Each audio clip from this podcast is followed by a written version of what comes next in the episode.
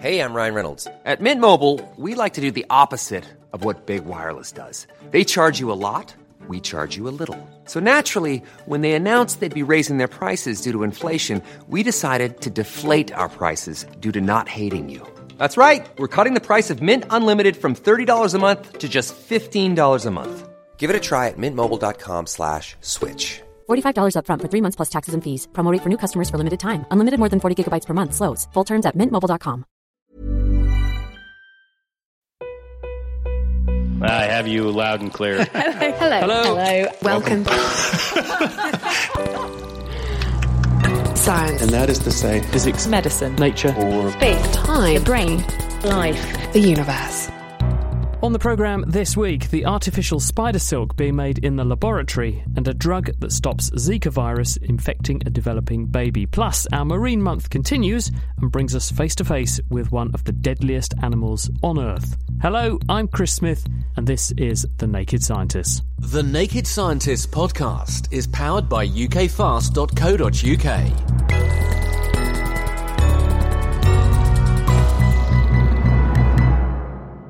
And to kick us off this week, some good news about Zika virus. Women who contract Zika when they're pregnant are at risk of the infection spreading to the baby's brain and causing the condition microcephaly, a small head. Recent predictions suggest that more than a million pregnant women might be at risk of infection across the Americas in the next few years. But now, scientists have discovered that a drug that's already licensed for use in pregnancy can actually block the spread of Zika virus from a mother's bloodstream into her developing baby it actually stops the virus from getting into the placenta that links the baby to its mother. From Washington University in St. Louis, Indira Mysorekar. Normally, the placenta is a it's a fantastic barrier. You know, for the most part, babies are born fine, normal. And and we found that this virus, the reason it was causing such terrible uh, problems in, in the babies was because it was infecting the placenta, and then from there directly it could go into into the baby's circulation and affect the baby's brain knowing this, we started looking into how is it that the virus is able to do that. And there is this essentially a garbage recycling system that's found in, in the placenta, as in other cells. And this system's important, you know, just housekeeping, cleaning cleaning up of the cell and taking care of the bad guys or or anything that's broken. And we found that the virus was essentially taking advantage of the system. And so that led us to then looking at drugs that could block the system and maybe that way block the ability of Zika to infect the baby. So, can we unpack this slightly then? So, explain a bit more about what this garbage system is that the virus is exploiting and how. Yes, pretty much every cell in our body, all different kinds of cells, have this garbage recycling system. And again, this is there to essentially protect us. But many, many viruses and bacteria have developed ways to hijack the system. And we t- it turned out that Zika is no exception. It actually you know, a little bit counterintuitive, but it ramps up this garbage recycling system because uh, we think it needs the end products of the cleanup and is able to use it to grow. And so then we found this drug, which happens to be used as an anti-malarial, hydroxychloroquine. And this drug has been known to block this recycling system. So we treated our animals that had been infected with the virus, our pregnant animals, uh, with this drug, and found that within a course of a few days, uh, it was completely able to block virus ability to grow in the placenta and was able to block any effects on the fetus. So you take these pregnant, in this case, Correct. you're doing experimental animals. You administer this anti-malarial drug, hydroxychloroquine. This Correct. we know because people have studied this for years. We know it inhibits this garbage recycling system in cells, and when correct. it's doing that, the virus cannot penetrate through the placenta. It stops it infecting the placenta, and that's its relay station into the baby, so the baby is indirectly protected. That is correct. Is it safe in pregnancy though? Because many many people, when when they're pregnant, they're very worried about taking drugs for that's obvious correct. reasons. So, is this drug safe? Yeah, it has been shown to be safe in pregnancy. It has in the United States. It's been FDA approved, and obviously, it's uh, as an antimalarial. It's used all over the world. And additionally, this drug is used to treat uh, pregnant women who have lupus, and uh, the babies followed, and there doesn't seem to be any adverse consequences to the baby as far as we know. how long is the window period? And by that I mean after an individual contracts Zika infection, how long have you got to intervene with this therapy before it potentially can leapfrog into the baby via the placenta? Excellent question. We don't have all the answers yet, but from our studies, we can say that if we treat the animals, infected animals, almost immediately or a day after the infection, we're able to block the infection. Because one of the problems with Zika is that more than 80% of people who catch it have no symptoms whatsoever. So if we relied on people reporting, I might have been exposed, then we're going to miss the vast majority of cases. So we would probably have to just encourage people at risk of infection to take this throughout their pregnancy, wouldn't we? That is correct. And that's the one thing that we would definitely have to test because even though hydroxychloroquine has been shown to be safe, even in the first trimester of pregnancy, there have been no studies that show what happens if one takes hydroxychloroquine throughout the course of one's pregnancy. Nevertheless, it's still a very encouraging finding, isn't it? That's Indira Mysorekar, and her study has just come out in the Journal of Experimental Medicine. Now, for its weight, spider silk is one of nature's strongest materials, and its elasticity and energy absorbing properties make it a very attractive prospect for materials scientists. But our current ways of making artificial silk need very high temperatures and toxic chemicals. At least, they did.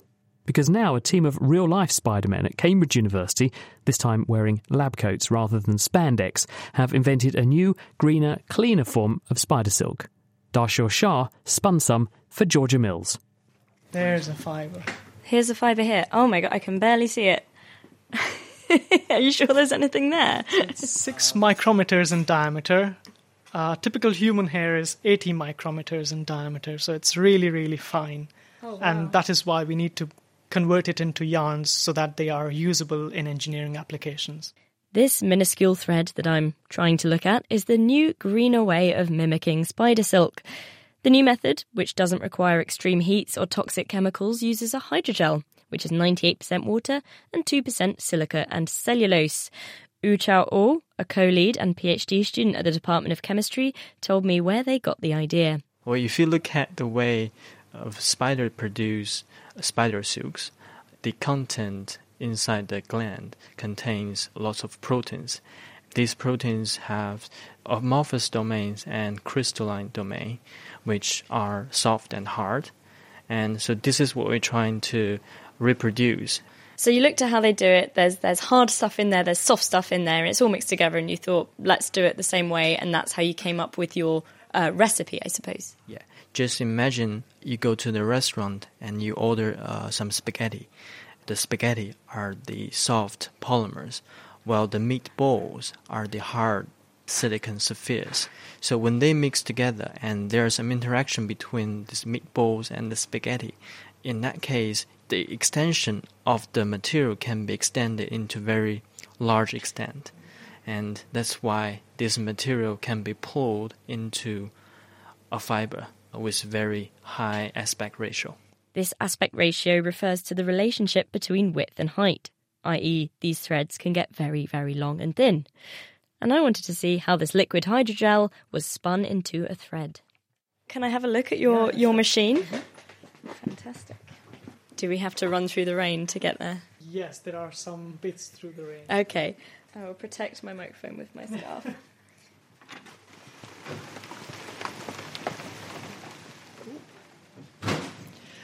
So we are just about to run a sample of the hydrogel and show you how the fiber forms from a reservoir of uh, the soupy material, the hydrogel, which is 98% water, and we can pull a fiber from it up to around 250 millimeters in length. Wow. So the machine itself, um, it's uh, two little crocodile clips stuck onto um, these sort of pillars reaching towards each other, and I'm assuming that's be- is between these that the, the fibre will form.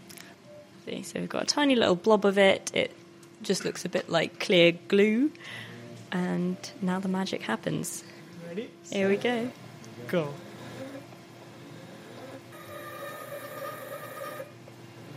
It's um, stretched out about um, seven centimeters. There, it was getting very, very thin, but the blobs of glue are kind of stretching out to form this long fibre. Is that how it's done then? Yeah, so basically it draws or pulls out material from the reservoir and eventually because the aspect ratio becomes very large, water starts to evaporate and you're left with an entirely fibrous material based on modified silica and modified cellulose. You've got a greener way of doing it, but isn't the most green way just to get spiders to do it? Why can't we just have a room full of spiders making silk for us? First of all, spiders are cannibalistic in nature, so what we find is that if you have many of them in a very small space, they will start eating each other up or protecting their own territory. And also, milking silk from spiders is quite a difficult task on its own. And finally, have you compared this in, in strength and resilience to the traditionally made spider web?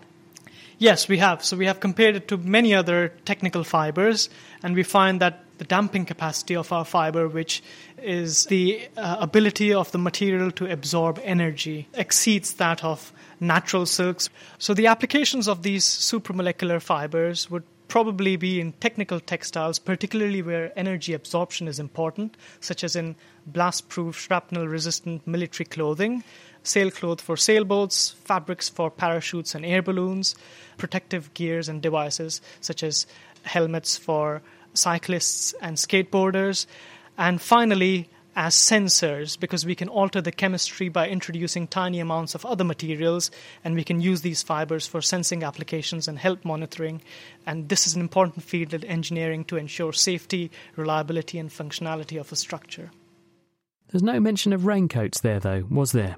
Because it really sounded in that piece like they needed one.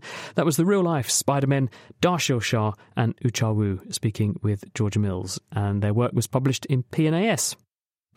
You're listening to The Naked Scientist with me, Chris Smith, and on the way, the staircase that recycles the energy that you expend when you use it, and also how Australian researchers are using drones to smell a whale's breath. Stay with us to find out why. First, though, it's time for this week's Down to Earth, where we take a look at the tech that was intended for space that's since found a new home back down here on Earth. And this week, physicist Stuart Higgins is getting into his DIY.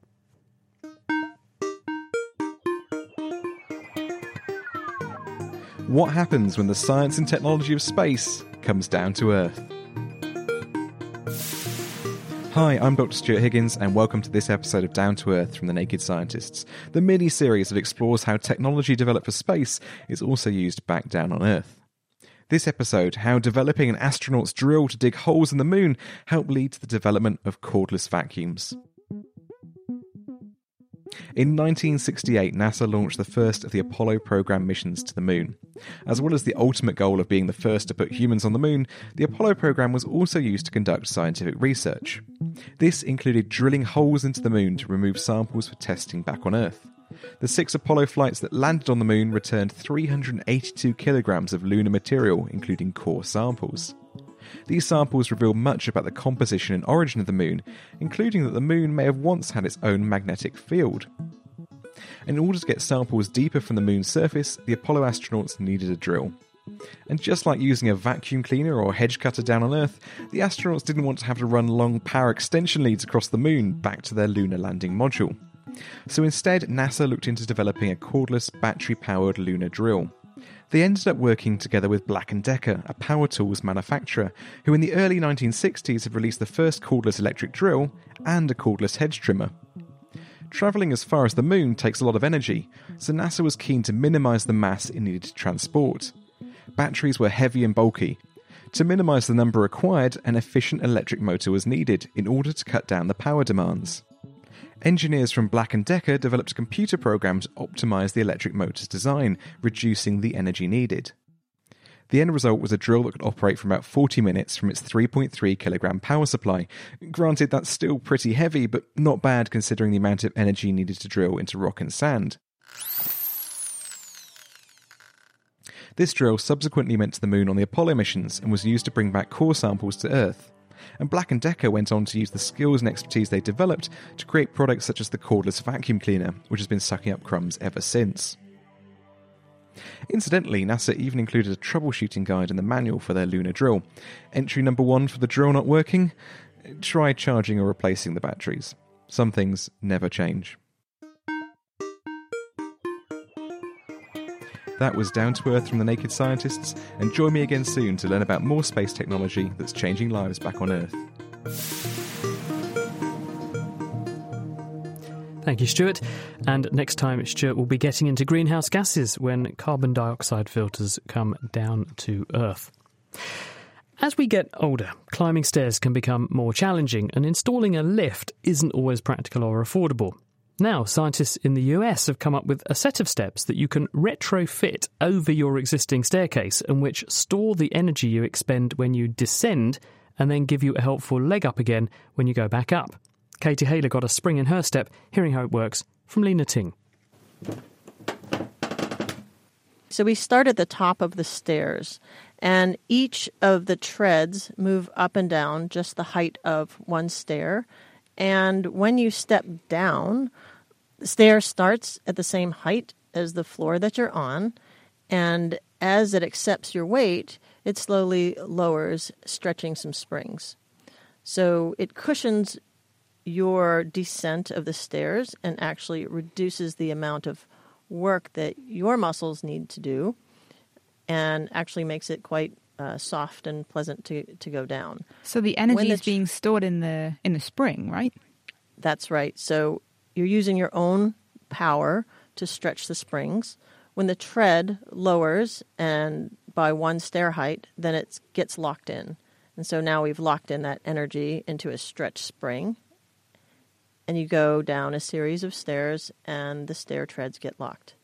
When you turn around and you want to go back up the stairs, now the energy is stored in each step, and we have some simple pressure sensors on each tread that senses when you put down one foot and when you put the next foot on the higher tread, it releases the back tread.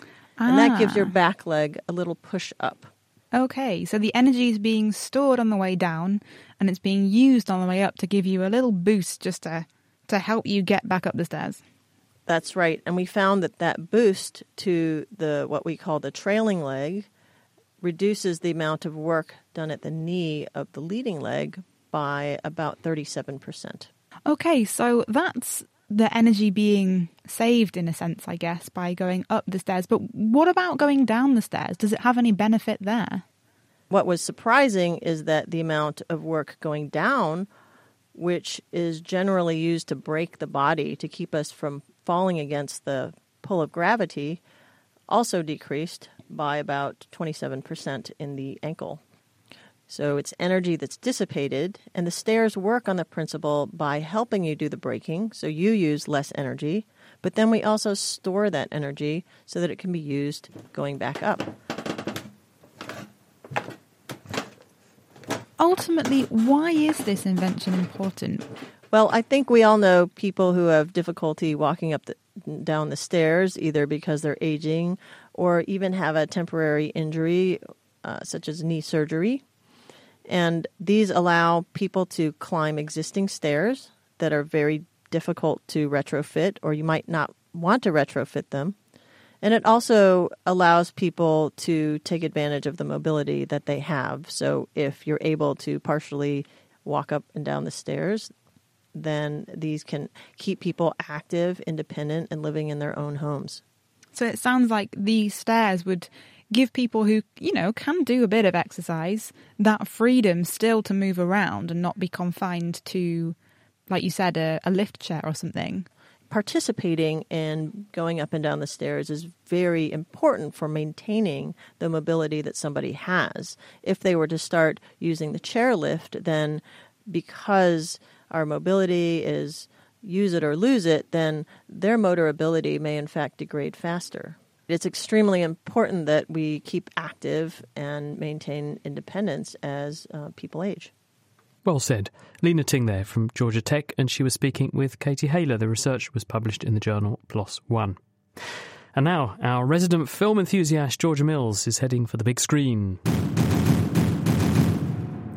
She's been looking at how well the science of one recent release holds up.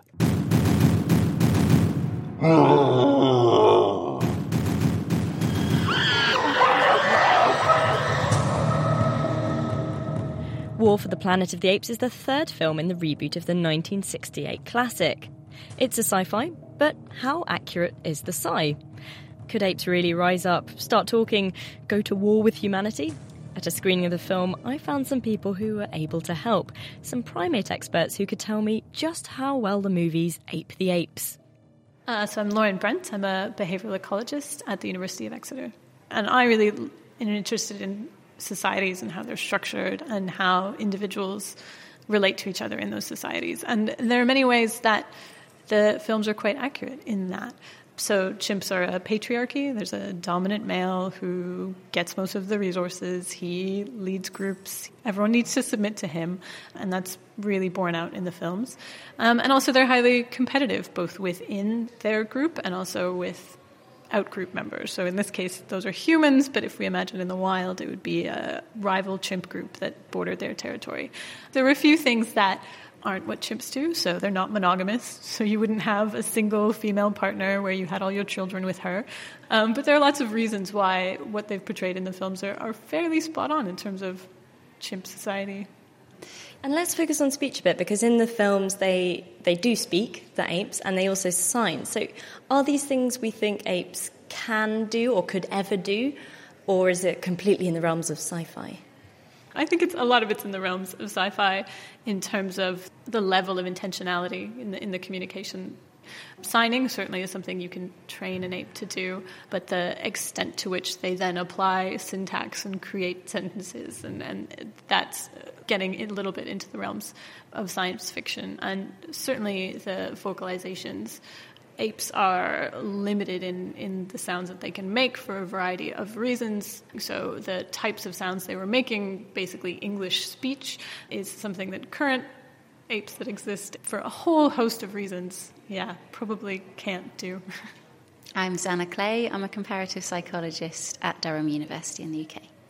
In terms of their vocalizations, the naturalistic data suggests that actually, largely, they lack a lot of the skills in terms of learning new vocalizations and intentional signaling that humans have to, to use for language. But actually, captive apes, and there's some interesting data suggesting that captive apes actually are able to use new vocalizations. Um, they're not necessarily using the vocal tract, but they're using blowing air through the, the throat and so on they can produce novel sounds. So it's not completely out of the realm of science fiction. It could just take one or two, a genetic mutation that could actually create more flexibility than we see. So these weird um, sounds that captive apes make, they seem to be able to control those. And if they could speak, they really would. Like they want to communicate, they want to ask for food and so on. The best they can do is go, so there is an intention there, but they're lacking the, the sort of the, the machinery. So a big part of this film is motion capture, and the actors are acting like apes. So say um, I'm Andy Serkis asking you for advice on how to look like an ape. What advice would you give? How do you how do you act like an ape? Yeah, I spend a lot of time watching individual apes. I mean, a lot of it's postural. So there's a lot of, I mean, you can really ape an ape by using the right body movements.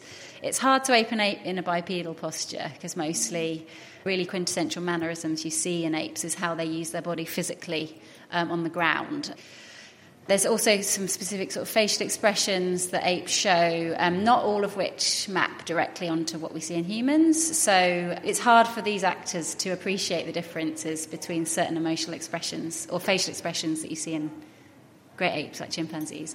Um, but there's some really interesting crossovers. And then I think also the use of like eye gaze and an attentiveness is a bit different in apes. So I think it's in, important to look at how they respond to others. Chimps are easier to imitate, like vocally, than like gorillas, orangutans, and bonobos. Give me your best chimp. Um, right. It's fantastic. Do, I would do a full one, but I'm not going to. Do, do the uh, the chest beat of I'm a. not going to because um, that would be really loud. And uh, I mean, maybe if I'd had another glass of wine. Glass but, of wine oh, I yeah. can also do food calls. So Oh, like. That's like a happy food call of a chimp. Um, and a laugh. I could do a laugh.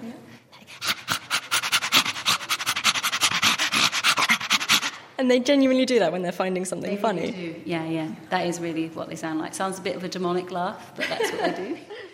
so we can breathe a sigh of relief. While chimpanzees enjoy a fight or two, we're not in danger of smack talking or any kind of military organisation. But they might just enjoy a laugh at our expense.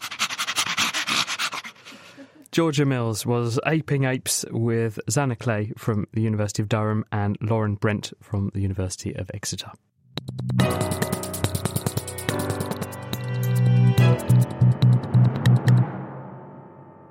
You're listening to The Naked Scientists with me, Chris Smith. And this is actually the third programme in a series of four where we've been looking at the largest habitat on Earth, and that's the ocean.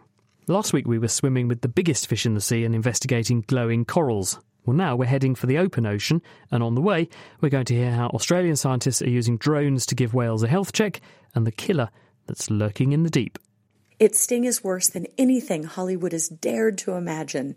Make no mistake, this tiny beast is a killer. The sting itself is often painless and leaves no mark. Half of the victims don't even know they've been stung. Sounds awful, doesn't it? We'll find out what it is later on in the programme. First, though, Cambridge University marine scientist Kate Feller is here with me. And, uh, Kate, it must be a wonderful thing to have one of the world's largest laboratories, if not the largest laboratory, at your disposal in the form of the oceans. Uh, yeah, no, the ocean is an incredible place to study, uh, particularly because we have so many questions. 70% of the Earth is covered by the ocean, and yet we have only explored about 5% of it. So but there's a lot left to discover. One statistic I saw was that we know more about the surface of Mars than yeah. we probably do about the seafloor yeah, or, or, what's going on in our in our biggest habitat. Uh, yeah, we. Um, I mean, we. There's certainly a lot of wonderful um, research that's been done. I am a visual scientist, and the ocean is a fantastic natural laboratory for visual studies because of the predictive way that light behaves underwater. It's pretty unpredictable in, in air, and so underwater you can. It varies very predictably with depth. Um, there's also other physical properties that make it a really ideal place to conduct experiments just by moving around to different niches within the ocean. You've said it's a wonderful place to work on vision. So, what's the most sort of out there amazing thing about underwater vision that you've come across then in your research?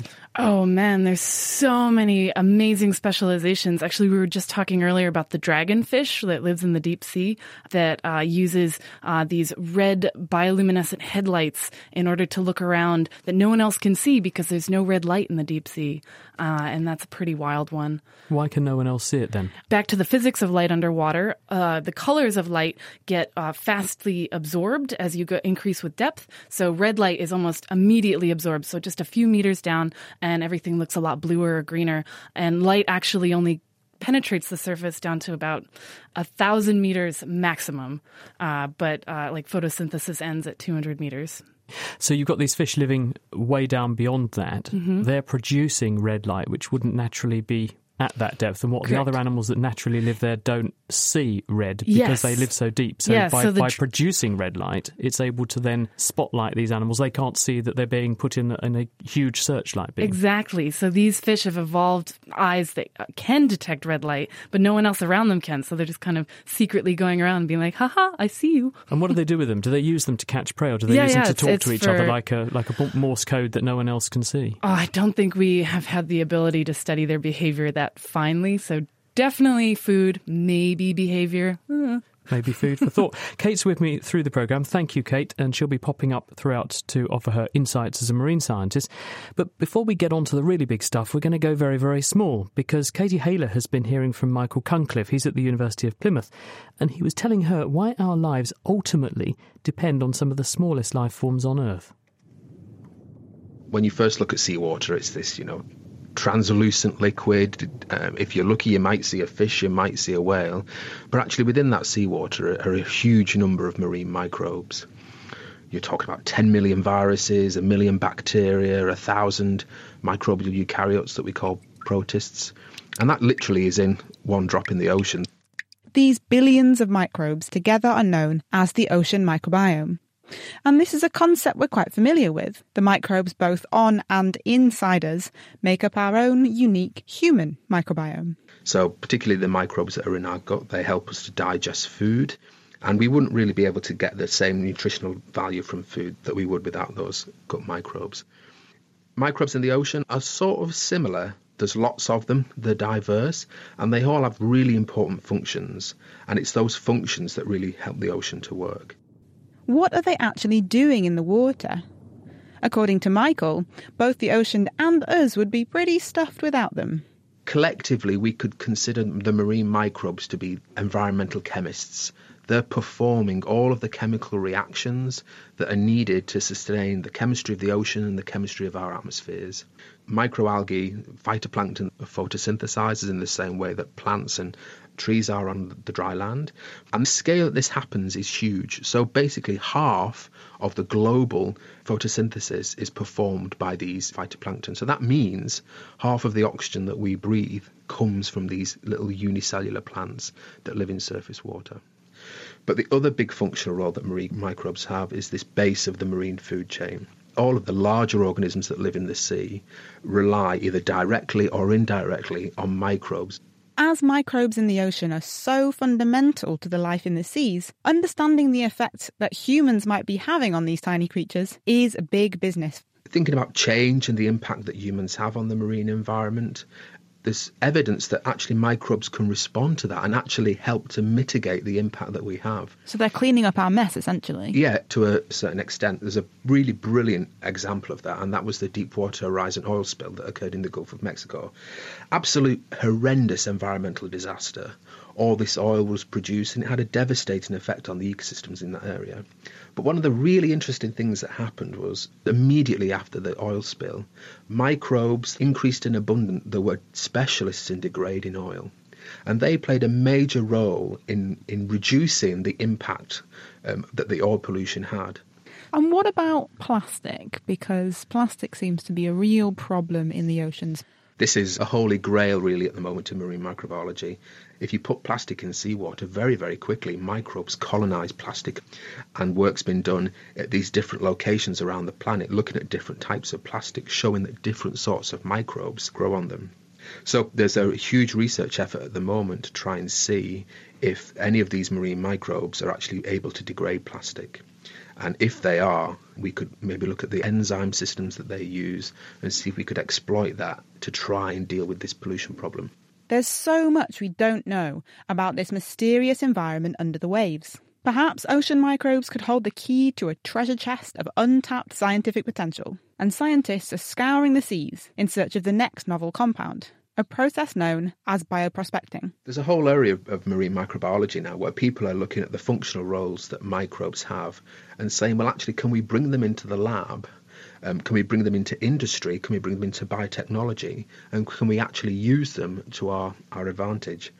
One of the really exciting areas is basically looking at marine microbes as a sort of antimicrobial compounds. So I'm sure everyone's familiar with the major problems that we have at the moment with microorganisms that cause disease, that are resistant to antibiotics, and the problems that people have, especially when they're in hospital. There's a real demand now to try and deal with that. Um, scientists are looking at microbes that live in the ocean and seeing if they have any solutions. So, are there any of these organisms producing antimicrobial compounds? One of my colleagues at the University of Plymouth is looking at marine sponges and they're trying to identify are there any antimicrobial producing microbes in marine sponges. Incredible stuff, isn't it? So the next antibiotic could well be sitting there out in the ocean right now. That was Michael Cunliffe from the University of Plymouth. He was speaking with Katie Haylor. Marine scientist Kate Feller is with me. It was striking to me, Kate, one of the points that Michael made there was that of every breath we take, about half that oxygen has come out of the ocean. Yeah, it's pretty cool. It, the ocean's pretty busy. Indeed. But given that, and given our therefore dependence on the viability of that system, what might climate change mean to those organisms that are those marine plants, tiny plants that are capturing sunlight, capturing CO2, releasing oxygen, and we're breathing it? Well, so the ocean is really good at taking the CO2 out of the air, and then actually the movement of the animals that are then interacting with the phytoplankton that are are using that CO2, uh, their movement pumps these elements into the ocean. And uh, there's actually a bit of concern about uh, with the increasing temperatures that you end up, the ocean ends up getting more stratified or there end up being more layers. And so then animals won't move as much in the ocean. And that could there affect what the efficiency of this ability to, yes. to draw down carbon Correct. dioxide and chuck yeah. out oxygen. Mm-hmm. So we could end up in a negative feedback loop then. Yeah. bit dismal. Yeah. well, g- going up a gear in terms of size, you actually study for your research not the microbes so much that Michael was talking about, but actually bigger things. These are called zooplankton. They're small creatures. They're we, we, traditionally call them plankton, but these are actually little animals, aren't they? And one of the things that they actually do is to move up and down mm-hmm. in the water, what we call the water column. So tell us about that. Yeah, so it's called a diel or daily vertical migration, and it is the largest migration that happens on the planet. It happens every day, and it's maybe only countered by human commuters as far as biomass. Well, well go on then, put some numbers on it. What's happening, who's moving, and how far are they traveling? So it is a lot of stuff is moving. So you've got living at the surface uh, in that, that top 200 meters are your phytoplankton. That's kind of like the grass that all of your, your herbivores are going to be eating. And so uh, the tiny um, zooplankton, like copepods, uh, like plankton from SpongeBob SquarePants, they want to eat this phytoplankton. However, there's a lot of bigger things that want to eat them, and they use vision in order to locate these these copepods. And so, as a way to avoid being eaten by a visual predator, they go go down to where it's darker at greater depth in order to avoid these predators. And they do that during the day. And then at night, they come up to feed. And so it, it helps them eat while not being eaten. How far do they travel? When you say they go down, are we talking hundreds of meters that these little animals might move up and down? Yeah, so that's interesting. So the the the really little ones I I believe are are more restricted to that top 200 meters, but diel vertical migrations have been documented uh, down to 200, 800, and even 1400 meters, which counts as the deep sea. And it's all based off of the, the sun cycle. It's quite yeah. impressive for a, small creature that you know you'd really need a magnifying glass to, to see clearly. Yeah, well, uh, so I, it's more of like a chain reaction. So the little guys will be more towards the surface, and then the bigger ones that eat them will migrate with them and follow them, and then and then the bigger guys who eat the bigger guys. It's like a chain reaction. And everyone's and going up and down every day. Everyone's going up and down, and everybody's dying, and everyone's pooping, and so all that death and poop just rains down on the deeper parts of the deeper layers of the ocean, and that's what everyone else eats. So they're going to move up and down with all the poop and death and stuff that's coming down because uh, that's how they get the things they need to survive. And ultimately, is is there a rainfall that lands on the ocean floor? Because if you've got lots of stuff at the surface capturing energy, because you've got plants up there, you've got animals up there, they're capturing energy from the sun, they're capturing carbon from from the air in the form of carbon dioxide. Some of them are not going to get eaten. Are, are some of them going to land on the seafloor and effectively carry carbon downwards? Yeah, yeah. So that's how that's how this biological pump of carbon works. Is that that a carbon-based organism near the surface dies and then just starts to slowly rain down on the animals beneath it, and then somebody swims by and goes, "Oh, that's delicious, thank you." So it's actually a very important sort of drawdown mechanism mm-hmm. for planting carbon seafloorwards. Yes. And and if we disturb that, yeah. we could have trouble. Yeah, well, at least the animals in the deep sea will have trouble. yeah. Now, you mentioned that some of these animals can use their visual system to spot these mm-hmm. things going up and down and follow them. How developed are their visual systems then, and what are they looking for? What can they see? Oh, they're fantastic. So, I mean, we, we're talking baby crustaceans, other types of crustaceans that are fully adults and just swim around in the open ocean. We're talking larval fish, full grown fish, sharks, dolphins, whales. I mean, everything is swimming around looking for something to eat all the time. So, you've got the full spectrum of kind of eye types. So, um, you've got eyes that are just simple little eye spots that can detect a shadow versus not a shadow, all the way up to a great resolution eye that's more like ours, designed like a camera that can really see something in great detail. I often wonder when, when I look at something like a shrimp or a crab and it's mm-hmm. got these little eyes on, on stalks or whatever, how good is its vision? Well, generally their resolution is a bit poor. They have what's called a compound eye. So it's an eye that is made up of a whole bunch of little units. Uh, imagine a bouquet of straws, and each straw is almost like a little camera itself, where it's got a lens on the end and then a piece of film at the base. And so it's sampling each point in space like a pixel. So each one of those pixels get assembled into a picture, and it's just going to be a low resolution image. Uh, so there's not going to be a lot of pixels or as many as you would have in a camera type eye like ours that has much, much smaller cells in it. So you can pack a lot more pixels into it. But obviously good enough that it can find something to eat Correct. and avoid being eaten. Yeah, exactly. So you, you don't need a lot of resolution in order to uh, see something coming at you that you don't want coming at you or see something that you want to pursue. Who would have thought that there was commuting on such a big scale? And I thought I had it hard. Thank you very Yeah. much, Kate Feller, who's with us during the programme. This is The Naked Scientist with me, Chris Smith. Still to come, we'll be listening to the sounds of the sea, although not through a seashell, and we'll also meet the deadly sea creature, which is even smaller than the end of your finger. Before that, though, to some of the largest animals in the ocean, and that's whales. These are marine mammals, and in the past, many of their species were hunted for their oil, almost to the point of extinction, in some cases, to extinction. But thanks to international treaties observed by many countries, whale numbers have since begun to recover. But we still know relatively little about them, and it's hard to conserve a species that you understand only very poorly. At the same time, you don't want to distress or disturb an animal in an attempt to study it. So, researchers at Murdoch University in Perth, Western Australia, have set up a program to monitor whales using drones. These are used to capture samples of exhaled air that can then be analysed to produce a chemical snapshot of the animal's biochemistry. This is what's called its phenome. Garth Maker. The phenome is effectively the entire biochemistry of an organism as reflected by the interaction between their genes and the environment. In many respects, it's the, the closest representation of the final physiological state of an individual, say a human or, or another organism.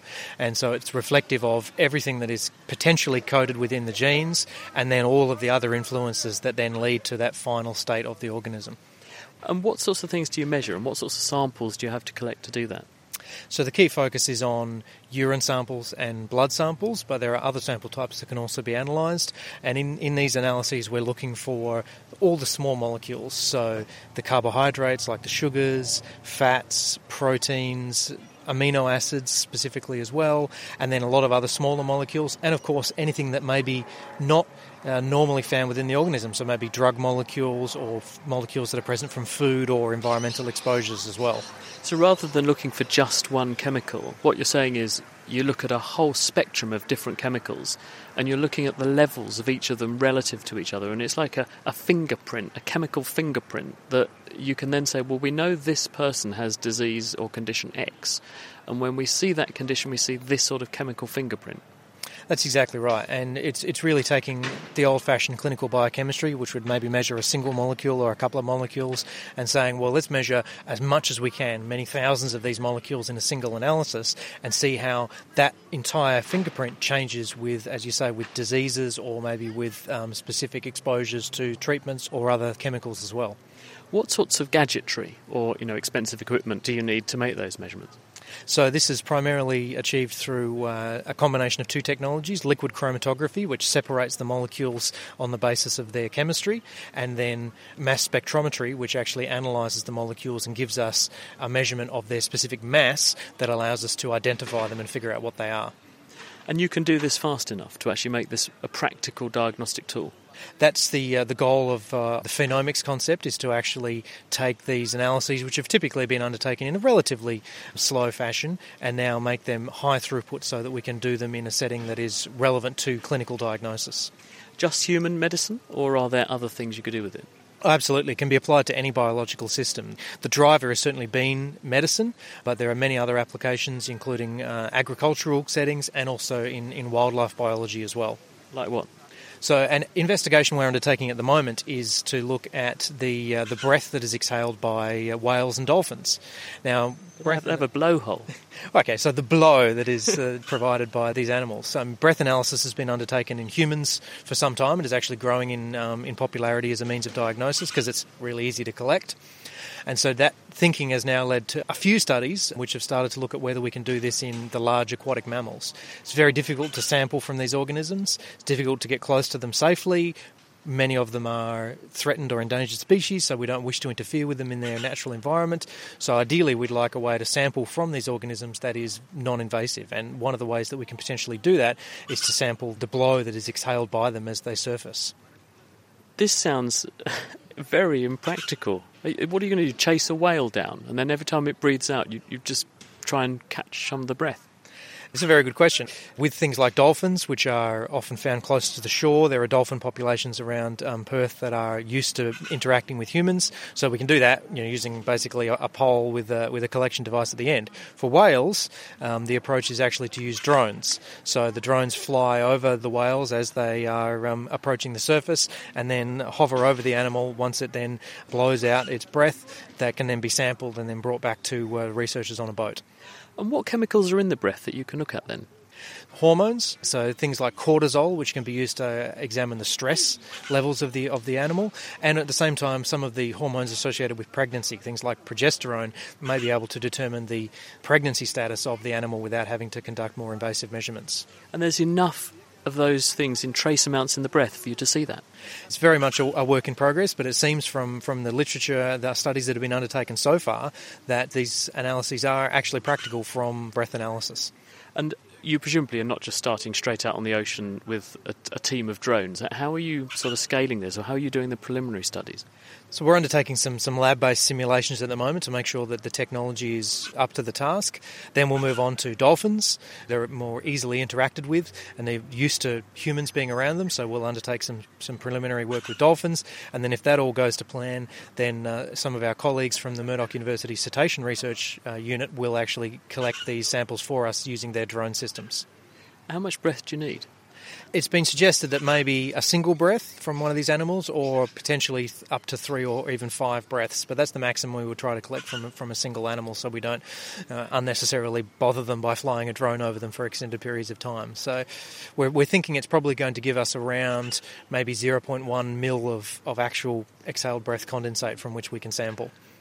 Absolutely incredible. Garth Maker there from Murdoch University and the Australian National Phenome Centre you, je- jealous of Garth's drone? A little bit. I've always like to wanted to use a drone in an experiment. I have a dream of one day building one of those uh, DIY ROVs or underwater You could make an drones. underwater equivalent of a drone, couldn't Yeah, you? yeah. yeah. And do it that way, and then you could sample the water column and, and, and see some of those, some of that poop raining down. Yeah.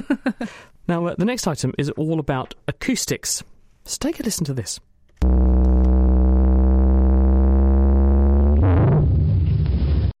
Yep, you probably thought that that was someone who'd consumed too much from the fibre in the cereal packet. But it is, in fact, the sound of a blue whale, and you've probably not heard it quite like that before. Philippe Blondel actually works on marine acoustics, including sounds like that. He's from the University of Bath. Philippe, welcome to the programme. So, what actually is the world of underwater acoustics all about? The world of underwater acoustics is listening to the sounds in the oceans. And even if Jacques Cousteau called it the uh, world of silence, it's actually very noisy. It's uh, hissing, cracking, sizzling, and we can hear the sounds from natural processes, the wind, the waves, the rain or the storms above. We can hear the sounds of the animals around, for example, this whale, but the dolphins we heard about earlier all these animals make their own noise. And then there is the noise we create with ships passing by or with our own tools, for example, sonars, where we send pings in the oceans and listen to the echoes, like bats do, to image the environment underwater. I think this is the discrimination is active versus passive sound, isn't it? There are sounds we can make, and that's active acoustics. There's passive acoustics where we're just eavesdropping on what nature's already providing for us. Exactly. Active acoustics, so sonar, is like the sonar from bats or dolphins. We create our own source of sound, like a loudspeaker, send the sound, get the echoes. How long it takes to come back tells us how far the target is, and how the echo is changed by the target tells us what kind of target it is. Why does a field like yours exist, though? What can we actually learn about the underwater world by listening to it? We can learn a lot with uh, very small tools. Uh, with passive acoustics, for example, we can detect sounds even 1500 kilometers away. The oceans are a very big place, and we know very little of them. One of the speakers mentioned around 5%. So we know more about our own planet than other planets like Venus. You sent me a sound earlier, and you've described this as coming from a glacier. I'll just play that.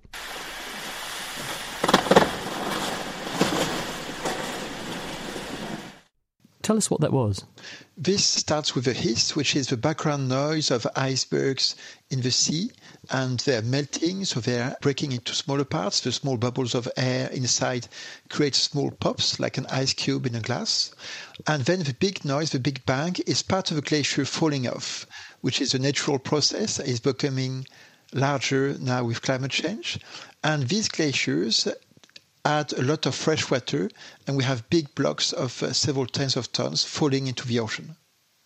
So, does this mean, given that you've identified that almost sonic fingerprint for that process happening, that by listening for those sounds underwater, you have some idea of how often they're happening and on what sort of scale, and therefore you have a rate at which glaciers might be melting? Yes, and we can do that without being there in person because the polar environments are very dangerous and challenging. And we can put instruments on the seabed for years at a time and gather information not only from this glacier but all the other glaciers around at the same time as we listen to the whales. We listen to the human footprints or acoustic footprints. So we have a complete view of what's happening under the oceans in what is hidden to us usually. Here's another clip you sent me.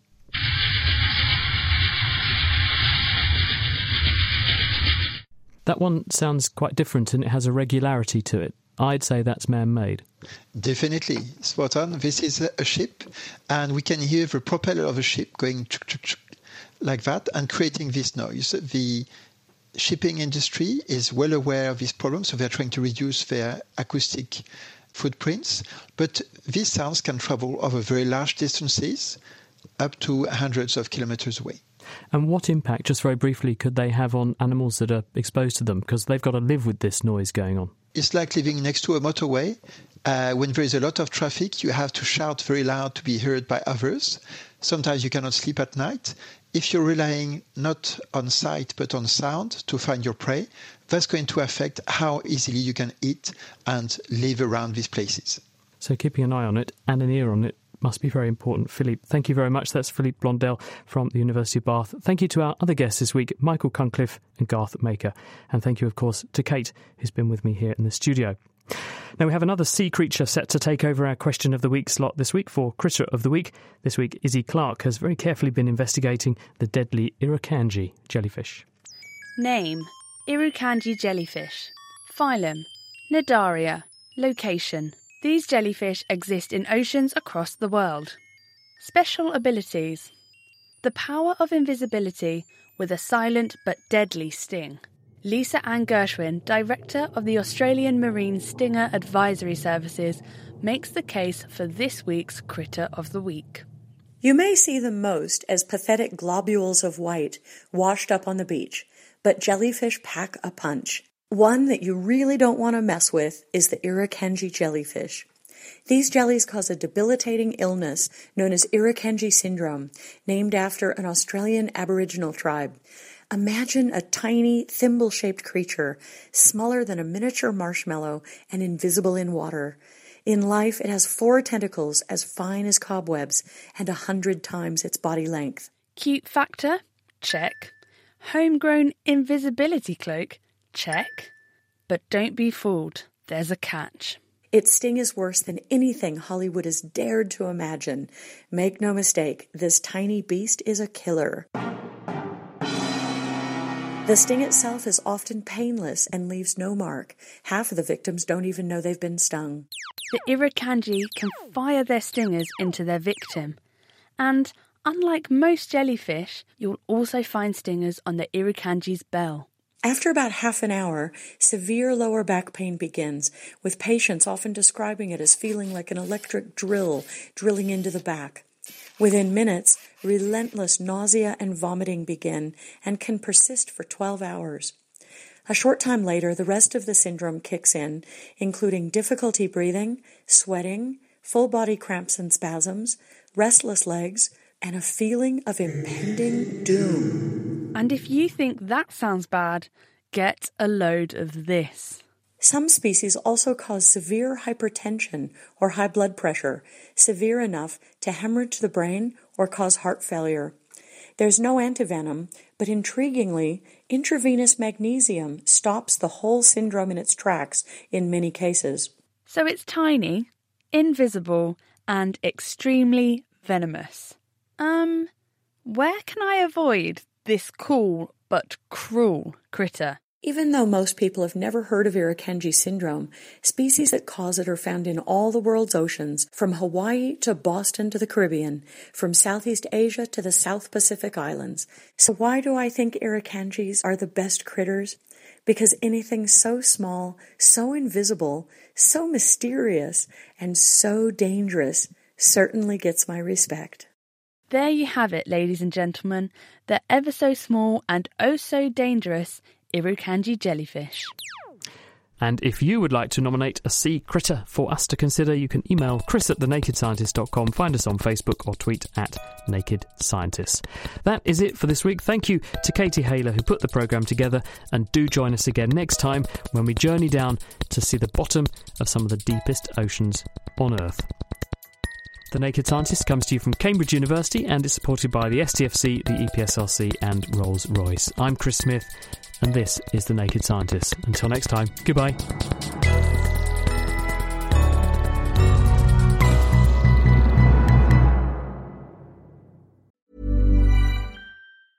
Thinking about your next career move in research and development? Then it's time to make your move to the UK. The nation that's investing 20 billion pounds in R&D over the next 2 years. The nation that's home to 4 of the world's top research universities. The nation where great talent comes together. Visit gov.uk forward slash great talent to see how you can work, live, and move to the UK.